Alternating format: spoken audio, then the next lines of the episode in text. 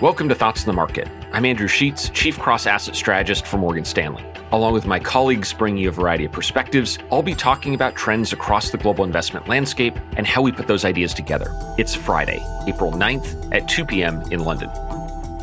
Over the last year, bonds have been pretty disappointing assets. The total returns for bonds of all stripes, from US treasuries to investment grade corporate bonds to mortgages, are negative, underperforming cash and really underperforming a roaring stock market. This disappointment has been global, with bonds from the UK to Germany to Brazil also losing value over the period.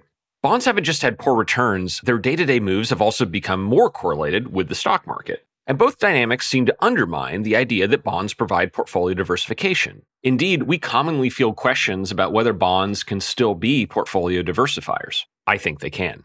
The first reason is I think investors, even very sophisticated ones, fail to appreciate where the diversification from bonds really comes from. Too much emphasis is placed on whether bonds will zig while the rest of the market zags, and too little on the fact that bonds are simply a much less volatile asset.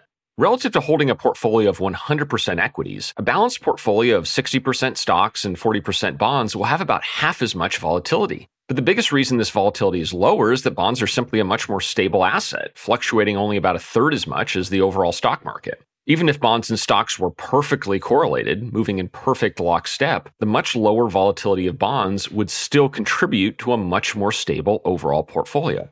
I'd further add that this relative stability of bonds versus stocks is quite large relative to history. For now, this large gap looks supported by central banks which are going out of their way to telegraph changes to interest rates well in advance. Fewer surprises from central banks probably means less volatility for interest rates and more stability for bonds within broader portfolios.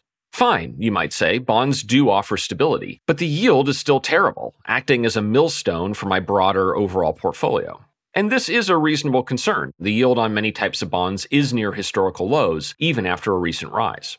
Yet when I look at the returns that my colleagues at Morgan Stanley forecast for different assets, bonds no longer look like dead weight. Through the end of this year, our forecasts imply that US Treasuries, investment grade corporate bonds, and high yield bonds will all post positive total returns and comfortably outperform holding cash, but they also outperform the S&P 500, where my colleague Mike Wilson's year-end 2021 target is now slightly below current market levels. Bonds of many different types still suffer from low yields, but we think they have an important role to play in a portfolio and can still provide important diversification going forward. Thanks for listening. Subscribe to Thoughts on the Market on Apple Podcasts or wherever you listen and leave us a review. We'd love to hear from you.